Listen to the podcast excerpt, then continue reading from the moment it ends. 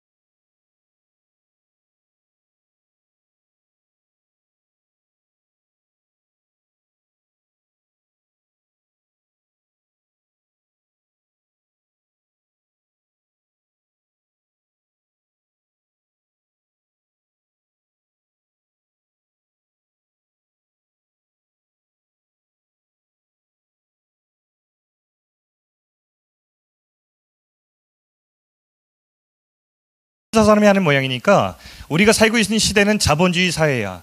자본주의 사회에서 너를 잘 사는 방법은 너희들의 가치를 높이는 수밖에 없어. 그러니까 공부해야 돼. 공부를 잘하는 사람은 대접받고 공부를 못하면 천시되는 게 이 세상이야. 천시되지 않으려면 너희들 공부 열심히 해야 돼. 그래서 높이 올라가. 그런데 너희들 좀더 기준을 높이 잡으면 좋겠어. 평범한 공무원으로 살려는 사람? 그래, 그럴 수 있어. 근데 괜찮아. 좀 더 높은 기대를 가지고 너희를 한계 짓지 않으면 좋겠어. 그럼 너희를 잘 살 수 있을 거야. 이게 저 강사하려는 말이었어요. 아마 저 영상을 보면서 동기, 공부에 대한 동기부여 받는 사람이 굉장히 많이 있겠죠. 근데 저는요, 개인적으로 저 영상을 보면서 굉장히 슬펐어요. 왜 슬펐을까? 저 이야기를 듣고서 공부에 동기부여를 얻는 청소년들이 굉장히 많이 있다는 사실을 알기 때문에, 와, 너무 가슴이 아팠어요. 공부를 저 영상의 동기부여에 맞아라고 반응하면서 공부하는 사람이 있을 것 같아서 저는 너무 속이 상했어요. 왜냐하면 저 영상의 말은 우리의 작품됨을 훼손하는 목소리이기 때문에 그래요. 여러분, 사람이 죽음을 전제로 하면 저런 죽음의 소리가 들리는 거예요. 저는 저게 죽음의 소리 같았어요. 자, 여러분 보세요. 제가 지난번에도 비유했지만 이 꽃, 이 꽃이 되게 예뻐요. 예, 날마다 매주 바뀌는데 꽃이 바뀔 때마다 굉장히 싱그럽습니다. 너무 좋죠. 그런데 꽃이 이렇게 있으면 여기에 뭐가 있냐면 여러분 보이지 않지만 밑에 물 바지가 있어서 물을 주게 되어 있어요. 꽃이 너무 예쁘기 때문에 선물도 많이 해요. 꽃 병에도 담고 꽃다발도 잘 예쁘게 포장하고 심지어는 요즘 보니까 꽃 선물할 때 보니까 그 작은 물주머니를 꽃 다발에다가 이렇게 받치기도 하고요. 그 꽃에다가 이렇게 스프레이로 물을 뿌리기도 하고요. 심지어는 예전에 이런 것도 있었어요. 여러분 요즘은 잘 안 하는데 예전에는 이 꽃의 가치를 높이기 위해서 반짝이도 뿌려줬어요. 여러분 그런데 제가 이 꽃을 보다가 한 가지 생각이 있어요. 이 모든 것이 상품 가치를 높이기 위해서 잘 팔려고 하기 위한 거거든요. 그런데요. 여러분 왜 이렇게 물을 주고 꽃병에 담고 물바지를 만들고 물주머니를 만들고 물 스프레이를 뿌릴까요? 이 모든 행위는 단 한 가지 이유 때문이에요. 뭘까요? 이 꽃이 죽었기 때문이에요. 죽은 꽃인데 살아있게 보이려고 꽃병에다가 물을 담는 거고요. 죽은 꽃이니까 예쁘게 보이려고 예쁜 꽃병을 찾는 거예요. 가치를 높이려고. 죽은 꽃인데 사람에게 예쁘게 보여서 팔아야 되니까 화려하게 보이려고 반짝이 뿌리는 거고요. 거기다가 물도 뿌리는 거예요. 근데 여러분, 잘 보세요. 제가 지난주에 이 지금은 예쁜 꽃이지만 한 주가 지나가면 어떤 꽃이 되는지 제가 알려주기 위해서 지난주에 꽃인 꽃을 제가 가져왔어요. 이게 지난주 꽃이에요.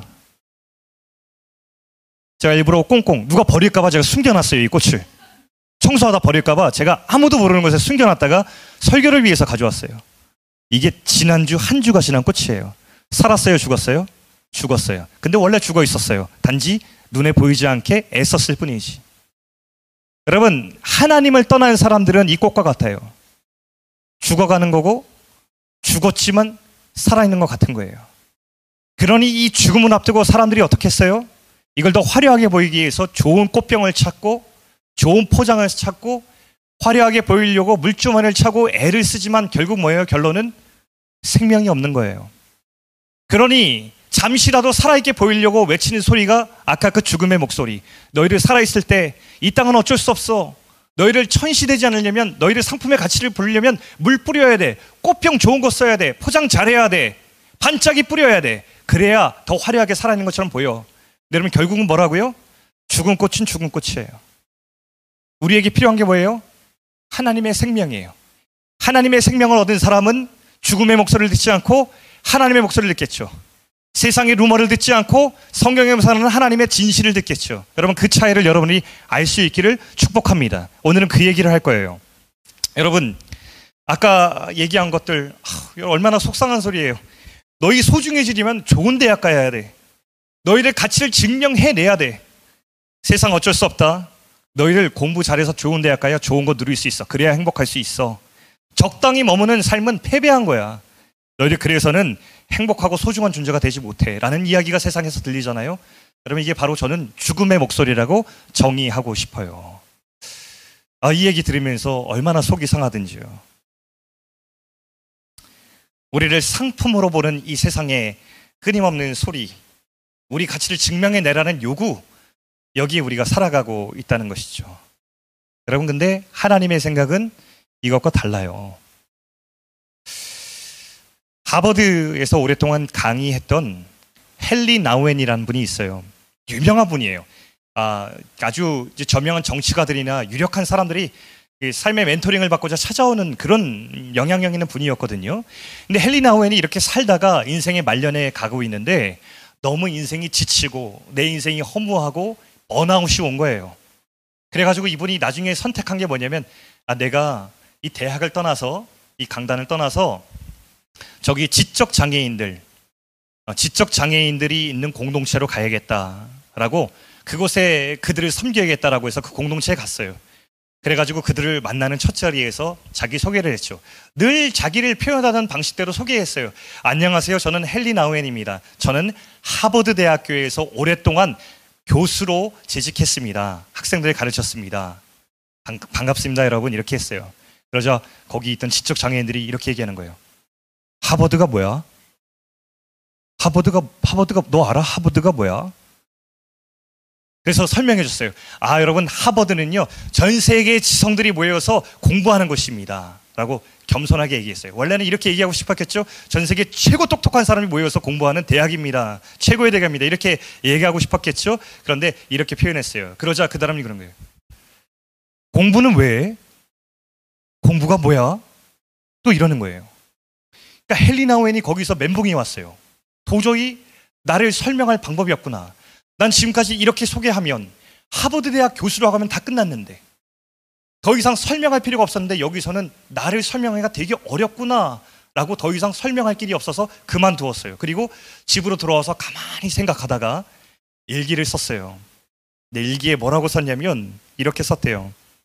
난 이들에게 내가 얼마나 유명하고 내가 똑똑한 사람인지 설명하기 어렵다는 것을 깨달았다.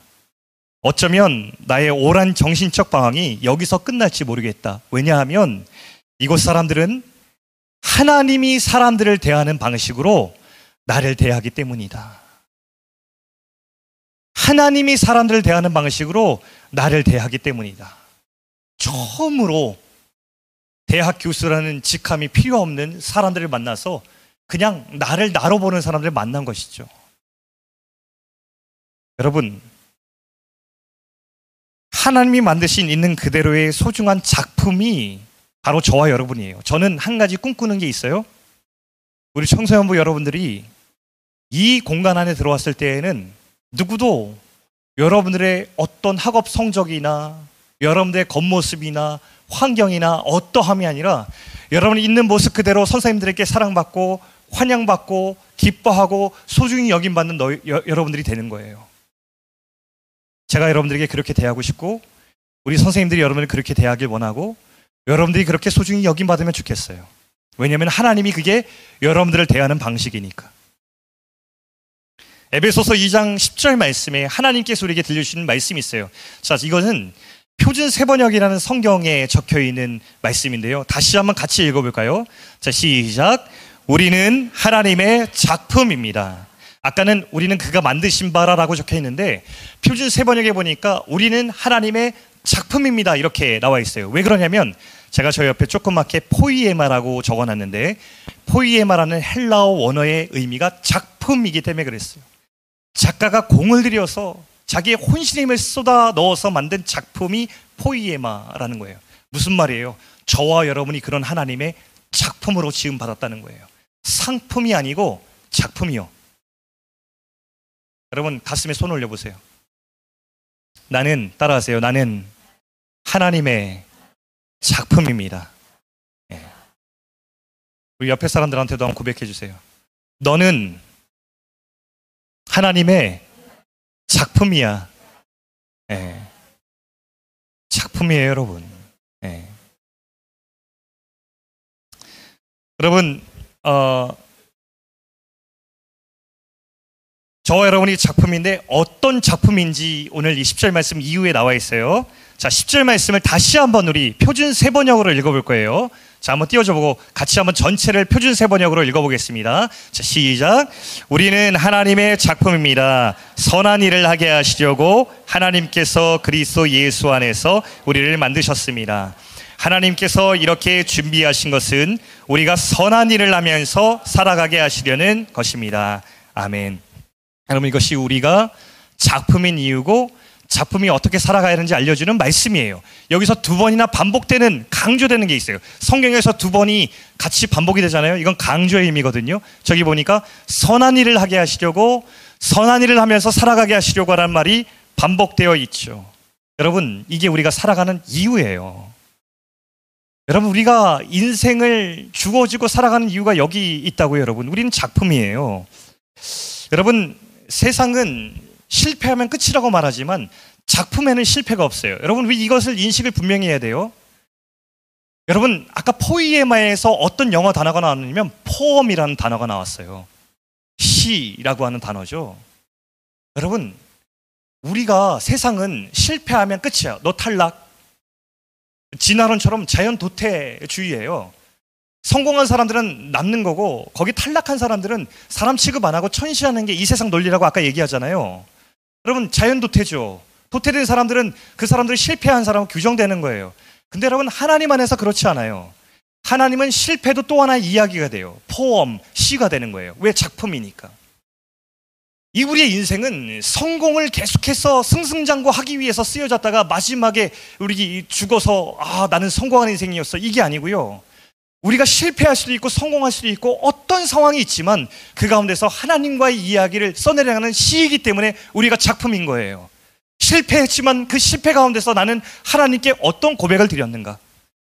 내가 삶에 어려움이 있었지만 그 어려움 속에서 나는 하나님과 어떤 이야기를 가졌는가? 그 스토리를 가진 게 작품이거든요. 여러분 그런데 세상은 뭐예요? 그냥 성공을 찍은 것에 이 방점을 두잖아요. 이게 너무 속상한 거예요. 여러분 잘 들어야 돼요. 작품에겐 실패가 없어요. 대학 못 가면 실패해요? 이 분위기가 있어요. 대학 못 가면 실패한 것처럼 여겨요. 저는 그렇게 생각하지 않아요. 여러분, 우리가 살아가는 모든 시간 동안 우리가 어떤 이야기를 썼는가? 우리는 어떤 시인가? 여러분, 하나님께서 우리 인생 마지막에, 마지막에 딱 우리 인생 마지막에 하나님께서 기다리실 때 하나님께서 우리 뭐라고 부르실 것 같아요? 너 대학 어디 나왔니? 전공이 뭐였어? 그때 어떻게 통장에 잔고는 얼마나 있었고 차는 못 타니? 슈퍼카 타다 왔어? 집은 몇 평이었니? 부동산은 좀 있었어? 이거 물으실 것 같아요? 저는 이 땅에서 그렇게 화려하게 살다가 마지막 인생이 돌아갔을 때 아무것도 없는 공허한 사람들 많이 목격했어요. 최근까지도요. 그런데 마지막에 진짜 한편의 시처럼 깊고 넓게 울림을 주는 인생들이 있어요. 진짜 시와 같은 작품 같은 인생. 여러분, 우리 복음을 만난 사람들의 인생은 작품 아니겠어요? 십자가와 부활을 만났는데 우리가 십자가와 부활을 만나고도 이 세상이 흉내를 내면서 1등과 성공을 위해서 달려간다고요? 경쟁에서 이겨서 거기 높아 올라가서 다 하나님께 영광입니다. 이런 얘기하면서 사는 것이 진짜 작품된 인생이라고요? 만약에 교회에서 그런 얘기한다면 전 거짓말이라고 생각해요. 여러분 우리 작품 같은 인생은 그런 거 아니에요. 그 청년 바보 의사라는 책 제가 이제 청년들 만나면 자주 제일 많이 선물한 책이었는데 여러분들에게도 제가 언제 기회 되면 선물을 하고 싶은데 자 한번 구해 볼까요? 안수연이라고 하는 청년 의사 이야기를 담은 책이에요. 이 안수연 청년은 여러분 그 공부 잘하는 학생이었나 봐요. 그래서 고려대학교 의과대학을 갔어요. 어, 의사로 살아가면서 사람들이 기대했죠. 야, 좋은 대학 가서 의사가 되었으니까 화려하고 멋있게 살 거야 라고 사람들이 이제 기대했어요. 이 청년이 살아가는 인생의 이야기를 보니까 정말 다른 인생을 살았다고요. 보니까 이렇게 있어요. 바쁜 의사 생활 중에 여러분 알잖아요. 병원 가면 의사가 찾아오기 되게 힘들어요. 근데 의사는 밤이 되면 자기가 맡은 환자 아들이 자는 곳에 밤늦은 시간에 열고 들어가요. 그리고 그 환자를 위해서 기도해요. 하나님 살려주세요 이 환자. 가족들하고 조금이라도 더 볼 수 있게. 그리고 무엇보다 아직 예수님 모르는데 예수님 믿을 수 있도록 주님 이 영혼을 아끼고 사랑해 는거 아니까 고쳐주세요라고 기도를 하고 돌아가는 거예요. 그러면 거기 있던 환자들이 눈물을 줄줄 흘렸대요. 한 번은 병원에 아주 남루한 차림에 할아버지 한 분이 찾아오셨어요. 네, 할아버지한테 검사를 이렇게 받고 나서 했는데 할아버지 이 검사 이 검사 이 검사 꼭 받고 돌아가셔야 돼요. 지금 심각해요. 말씀을 드렸더니 할아버지가 얘기를 딱 듣더니만 병원문을 나서는 거예요. 안수연 의사가 잡았어요. 할아버지 검사 받고 가셔야 된다니까요. 보니까 조선족 일하러 오신 할아버지였는데 주머니에 딱 3만 원을 가지고 오셨어요. 진료비가 감당이 안 되는 거예요. 안수현 청년이 고민하다가 자기 카드를 열었어요. 그리고 할아버지의 진료비 검사비를 결제했어요. 이 생각을 했대요. 예수님이라면 어떻게 하셨을까? 바보 같은 의사 청년이었죠. 한번 한국에서 의사들 파업이 있었어요. 그래서 의사들이 거리로 나갔죠. 환자들 돌볼 의사가 부족했어요. 근데 안수연이 교수들의 압력과 선배들의 눈총에도 불구하고 혼자 병원에 남기로 결단했어요. 몇 시간 자지 못하고 혼자서 환자들을 돌보면서 그렇게 힘든 시간을 보냈어요. 사실 이렇게 결정했으면 나중에 의사가 되어서 불이익을 받을 것은 눈에 보듯 뻔한 것이었어요. 아, 저, 저 안수연, 우리 다가 나가서 고생할 때 혼자서 환자 생각하면서 있었던 저 친구, 말 안 듣는 친구, 줄이 끊어질 수 있어요. 근데 그거 겁내지 않고 예수님은 환자들 돌보시는 것을 더 원하실 거야. 그리고 남아서 환자들을 돌보았어요. 여러분 이러고 경쟁에서 어떻게 살아남고 어떻게 능력 있는 의사가 되겠어요? 어떻게 엘리트 의사가 되겠어요? 의학 공부하다가도 대학생 때요 그렇게 바쁘잖아요. 주일엔 예배 항상 드리고 소그룹 리더도 해가지고 소그룹원들 케어하고 그리고 나서 끝나면 도서관에 가서 공부를 시작했대요. 어리석은 의사였죠. 그런데 근의관으로 근무하던 이 청년이 어느 날 쓰러진 거예요. 유행성 출혈이라고 하는 이 급작스러운 병에 걸려서 출혈, 예, 쓰러져 가지고 병원에 실려왔어요. 자기가 일하던 동료들과 선후배들이 있는 병원으로 왔어요. 선후배들이 이 안수현 청년을 너무 아꼈어요. 그래서 살리려고 심폐소생술을 돌아가면서 번갈아 가면서 여러 번 했는데 한 시간이 넘는 심폐소생술도 살아나지 않았어요. 그리고 하나님 곁으로 갔대요. 그의 나이가 33이었대요. 그렇게 죽었어요. 빈소가 마련되었어요. 어디인지도 모르게 끊임없이 사람들이 몰려와서 이 안수현 청년과 있었던 이야기를 들려주더래요. 안수현 의사에게 기도를 받았던 환자들이 찾아왔고요. 어려운 일이 있을 때 안수현 청년을 통해서 위로받고 도움받았던 동료 선후배들이 찾아왔고요. 병원에서 일하는 청소하시는 아주머니들, 구두 닦는 아저씨들 다 몰려와서 저마다 이 청년과 있었던 이야기를 고백하더래요. 그 모든 것이 한편의 시와 같이 작품이 되더라는 거예요. 그렇게 몇 명이 빈소를 찾았냐면 4천 명의 사람들이 이 안수연의 빈소를 찾았대요. 그러면서 이 안수연 청년과 있었던 그 놀라운 이야기들을 가슴을 울리는 이야기들을 저마다 이야기하더라는 거예요.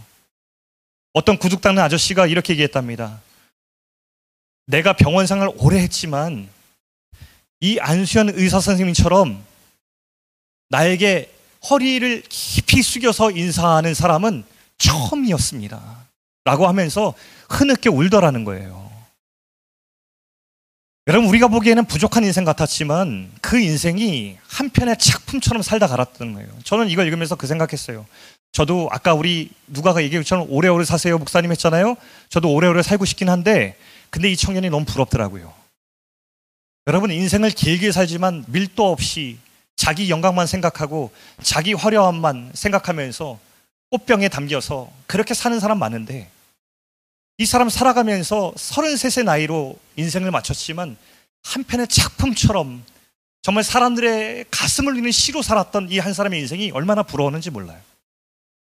사랑하는 청소년부 여러분, 하나님은 우리를 상품이 아니라 작품으로 만드셨어요. 여러분 있는 그대로 소중해요.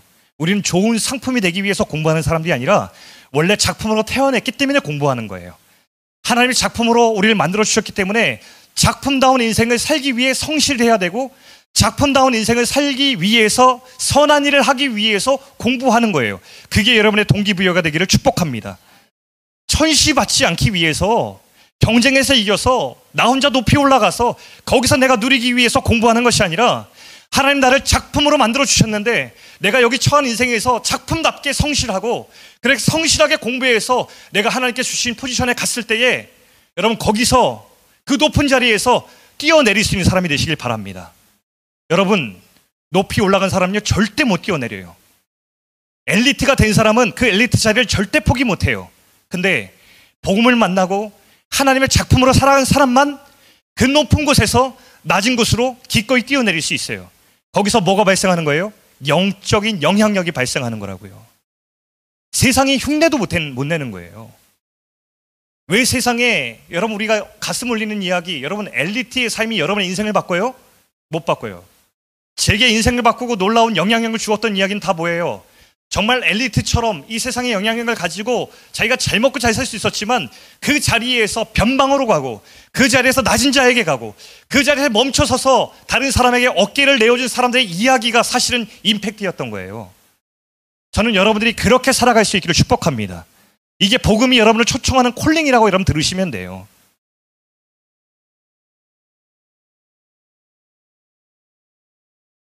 그래서 하나님이 부르시면 낮은 곳으로 갈 수 있고요. 변망도 갈 수 있고요. 다른 사람들이 이 경쟁에서 이기려고 한 번도 멈추지 못하고 한 번도 다른 사람을 위해 여유 갖지 못할 때 여러분을 과감히 멈춰서 다른 사람을 위해서 어깨도 빌려주고요. 위로도 해주고요. 그렇게 살아가다가 하나님의 작품으로 완성될 수 있는 여러분의 인생 되기를 축복합니다. 이게 하나님의 작품이에요. 여러분 상품이 아니에요. 작품이에요. 하나님의 이 작품으로 여러분 살아갈 수 있기를 주의 이름으로 축원합니다.